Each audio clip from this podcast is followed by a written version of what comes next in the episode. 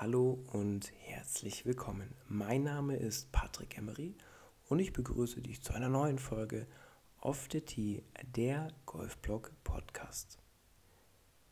Du hast vielleicht letzte Woche die versprochene Doppelfolge vermisst. Die habe ich auch vermisst. Äh, es ging leider nicht, da es mir gesundheitlich dann direkt wieder schlechter ging und die Sprechstimme weg war. Deshalb ähm, tut mir leid. Und äh, ich versuche natürlich, natürlich zeitnah, sobald alles wieder äh, gut ist, ich wieder fit bin, ähm, alles nachzuholen, dass du dann auch eben diesen ganzen Content besser genießen kannst. Wenn ich jetzt aber noch ein bisschen Räusper, Huste, Schnief und so weiter, ein bisschen nasal rede, dann sei es mir verziehen. Aber die Männergrippe in Kombination mit Heuschnupfen ist leider immer noch nicht weg. Wenn ihr also einen guten Tipp dafür habt, gerne melden, schreibt mir. Äh, ich bin für jede Hilfe dankbar. So, da müsst ihr heute durch, durch das Husten. Die Folge heute dreht sich hauptsächlich um Schwunggedanken und warum man diese als Puzzleteile ansehen sollte. Sicherlich Hast du von einem Golflehrer schon mal mehr wie drei Schwunggedanken mitbekommen? Vielleicht sogar mal vier oder fünf. Und ähm, hast dir dann gedacht, hoppla, das ist irgendwie alles ein bisschen viel. Das schaffe ich ja gar nicht. Und genauso ist es auch. Wichtig ist nur, dass du lernst, mit diesen Schwunggedanken umzugehen und sie zu sortieren oder sie eben als Puzzleteile, fehlende Puzzleteile anzusehen. Das heißt, in Zukunft kannst du eigentlich jede Schwungidee, die du von einem Golflehrer bekommst, so ein bisschen als Puzzleteil sehen, was du abspeicherst, mitnimmst und je nach, ähm, je nach Option, das heißt, wenn du es mal brauchst, wieder rausholen kannst und ähm, dich eben nicht für immer damit beschäftigen musst. Jetzt nur als Beispiel, ähm, wir sagen jetzt mal vier Punkte, vier Schwunggedanken wären zum Beispiel Setup, linke Hand stärker greifen, Setup, rechte Schulter weiter zurück, Takeaway, Hüfte bleibt stehen, der Oberkörper löst den Impuls aus, Abschwung, linkes Knie dreht sich nach außen. Jetzt sind es erstmal vier Themen, die klingen erstmal sehr komplex, aber wenn du die richtig behandelst, dann ist es eigentlich relativ entspannt. Und zwar kannst du jetzt zuallererst mal diese Schwunggedanken in statisch und dynamisch unterteilen. Und wenn du aufgepasst hast, hast du gehört, ah, guck mal, Setup, Griff und Schulter, Setup, Griff und Schulter, das klingt erstmal statisch. Wenn du jetzt also ins Setup gehst und du achtest dann zuerst auf deinen Griff, machst eben diese linke Hand stärker, dann setzt du gedanklich einen Haken dahinter und beschäftigst dich aber auch nicht weiter damit, weil die Chance, dass du umgreifst oder nochmal rumzippelst, ist sehr gering. Deshalb könntest du dann eigentlich sagen, okay, linke Hand, Haken dran, muss ich keine Energie mehr darauf verschwenden, also sagen wir mal Prozessorenergie, ähm, also Gehirn. Und dann kannst du den Haken, äh, den Haken dahinter machen, fertig. Dann ist schon mal ein Punkt weg. Dann kommt die rechte Schulter, die du dann eben mehr nach hinten nehmen musst. Okay, habe ich jetzt in diese richtige Position gebracht. Haken dran, fertig. Und auf einmal hast du aus den vier Punkten zwei gemacht, weil zwei von den vier waren ja statisch, also Griff und Schulter. Und wenn du jetzt an beide einen Haken dran gesetzt hast, dann geht es nur noch darum, dass du die dynamischen Sachen anpackst. Und auch da wieder, Entschuldigung, und auch da wieder sehr, sehr wichtig, frag deinen Trainer nach der richtigen Reihenfolge zum Abarbeiten für diese Checkliste mehr oder weniger. Vor allen Dingen, wenn du jetzt eben diesen Startimpuls gelöst hast, also für den Aufschwung, dann ist der gedanklich auch weg da musst du dich damit gar nicht mehr beschäftigen. Und dann kommt eben noch dieser Abschwunggedanke. Wichtig, ich wiederhole es nochmal, statische und dynamische Sachen musst du filtern, dass du dann wirklich aus ganz vielen Gedanken auf einmal ganz wenige machen kannst, indem du in einem, wie gesagt, diesen Haken hinten dran setzt. Und das kann dir schon mal helfen, die Menge an Schwunggedanken zu reduzieren, dass du in Zukunft einfach alle Sachen, die du bekommst, also von deinem Golflehrer oder vielleicht auch ungefragte Tipps von deinen Mitspielern, dass du diese unterteilst in statisch-dynamisch und eben statisch, wie gesagt, wirklich mit dem Haken dahinter absegnest und fertig. Raus aus dem Kopf, kommt erst wieder beim nächsten Schlag.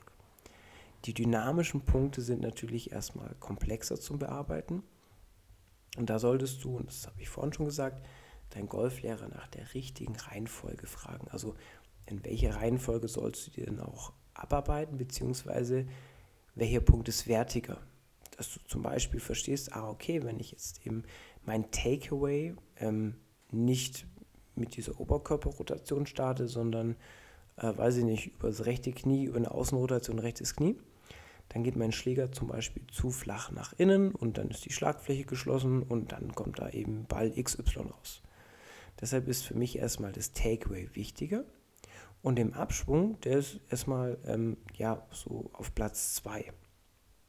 Weil wenn ich dann nämlich im Abschwung da irgendwas verkackt, dann ist der von mir aus im schlimmsten Fall einfach nur fett getroffen, aber eben äh, nicht mehr links weg. Und da muss der Golflehrer dich ein bisschen an die Hand nehmen und dem auch sagen, okay, ganz klar, die und die Punkte in der und der Reihenfolge.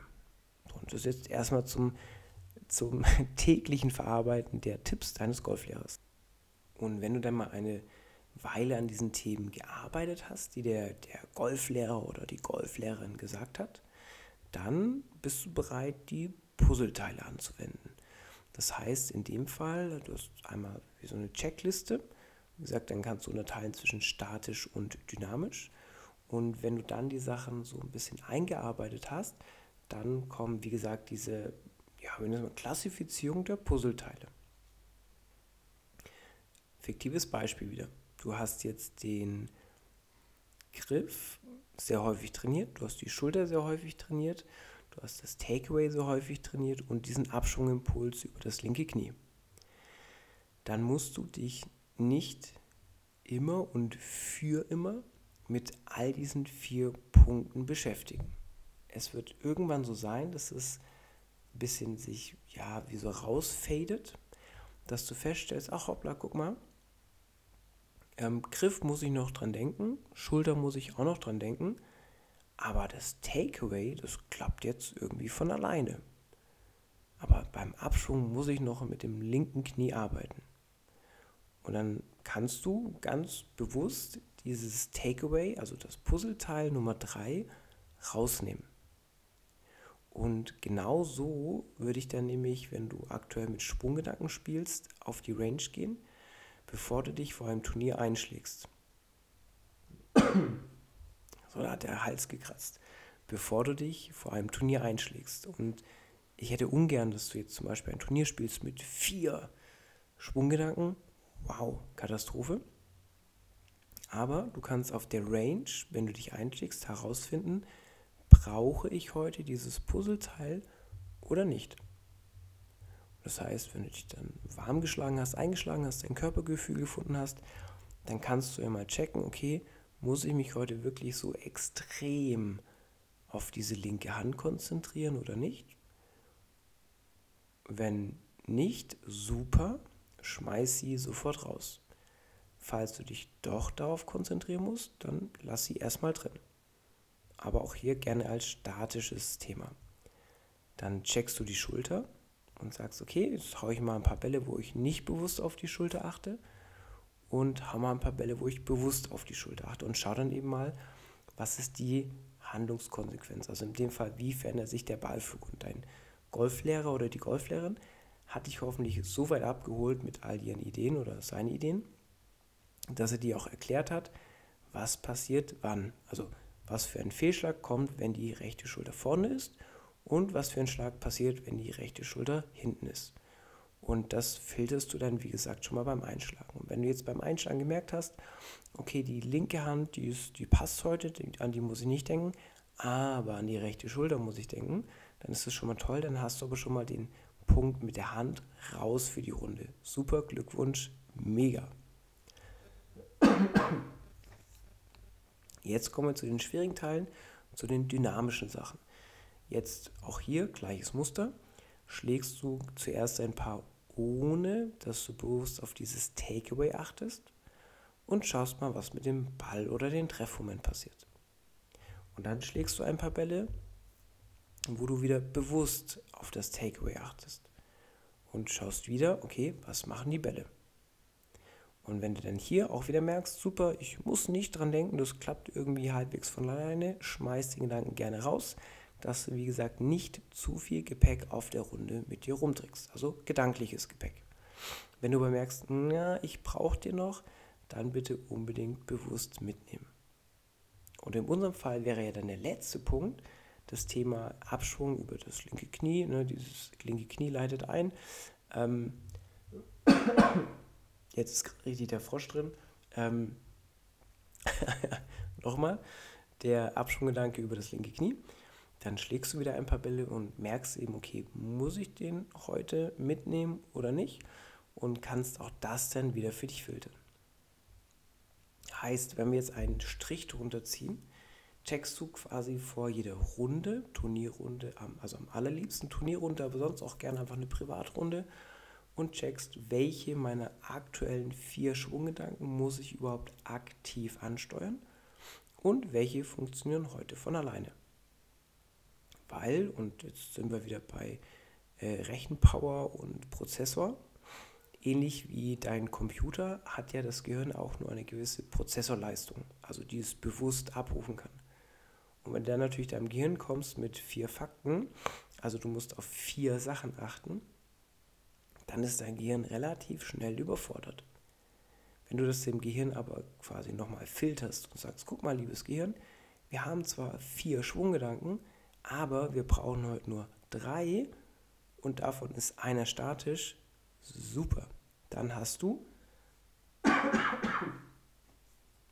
so eine schwere Folge heute. Dann hast du dir schon mal einen Gefallen getan, weil dann musst du auf dem Platz, wie gesagt, nicht mit allen Gedanken rumrennen, sondern kannst dir auch ein bisschen den Druck nehmen und so mit weniger Schwunggedanken erfolgreicher spielen. Ich trinke kurz einen Schluck und dann machen wir ein Fazit. So, hoffentlich war es jetzt kein ASMR-Geräusch. Ähm, Fazit der heutigen Folge. Neben meinem ständigen Kratzen im Hals und Husten hoffe ich, dass du jetzt mitgenommen hast, dass du einmal die Schwunggedanken unterteilen kannst in statisch und dynamisch und diese dann in deiner Checkliste Stück für Stück abarbeiten kannst. Und wie gesagt, nochmal, die statischen Punkte haust du dann aber auch direkt wieder raus aus deiner Gedankenstruktur, dass du dich damit nicht beschäftigen musst. Wenn du dann lange genug deine Schwunggedanken trainiert hast, wahrscheinlich wie gesagt wird es einige Zeit dauern, dann behaupte ich, kannst du dich vom Einschlagen oder beim Einschlagen selber filtern und herausfinden, welche meiner vier Schwunggedanken brauche ich heute überhaupt auf der Runde. Und es wird Tage geben, da brauchst du alle vier. Und es wird Tage geben, da reicht vielleicht sogar einer oder gar keiner. Und wenn dann aber wieder ein Tag kommt, wo du eben vielleicht doch nochmal zwei, drei Schwunggedanken dazu brauchst, dann unbedingt wieder diese einzelnen Puzzleteile hervorholen und sie einsetzen, so dass dein Schwung wieder als ganzes ja, Puzzle vollständig ist. Du aber eben, wie gesagt, jederzeit die Möglichkeit hast, einzelne Komponenten auch bewusst rauszunehmen, wenn du merkst, Mensch, super, heute klappt's. Es kann auch sein, dass wenn du zum Beispiel Samstag spielst, dass du nur mit zwei Schwunggedanken spielst und wenn du am Sonntag auf die Range gehst und dich einstiegst, brauchst du aber wieder drei. Das liegt daran, dass unser Körpergefühl jeden Tag etwas anders ist. Das hat sowas mit Schlaf zu tun, Essen, also Ernährung, Alkohol, Stress und und und und und. Und deshalb würde ich dir empfehlen, dich jedes Mal beim jeden Einschlagen, vor allem beim Turnier, vorher einmal selber zu filtern, was brauche ich und was nicht. Ich wünsche dir auf jeden Fall viel Spaß beim Umsetzen dieser sehr komischen Idee und ich hoffe, du verzeihst mir nochmal dieses viele Rumgehusper und Räusper, aber ich hoffe, auch das wird irgendwann besser.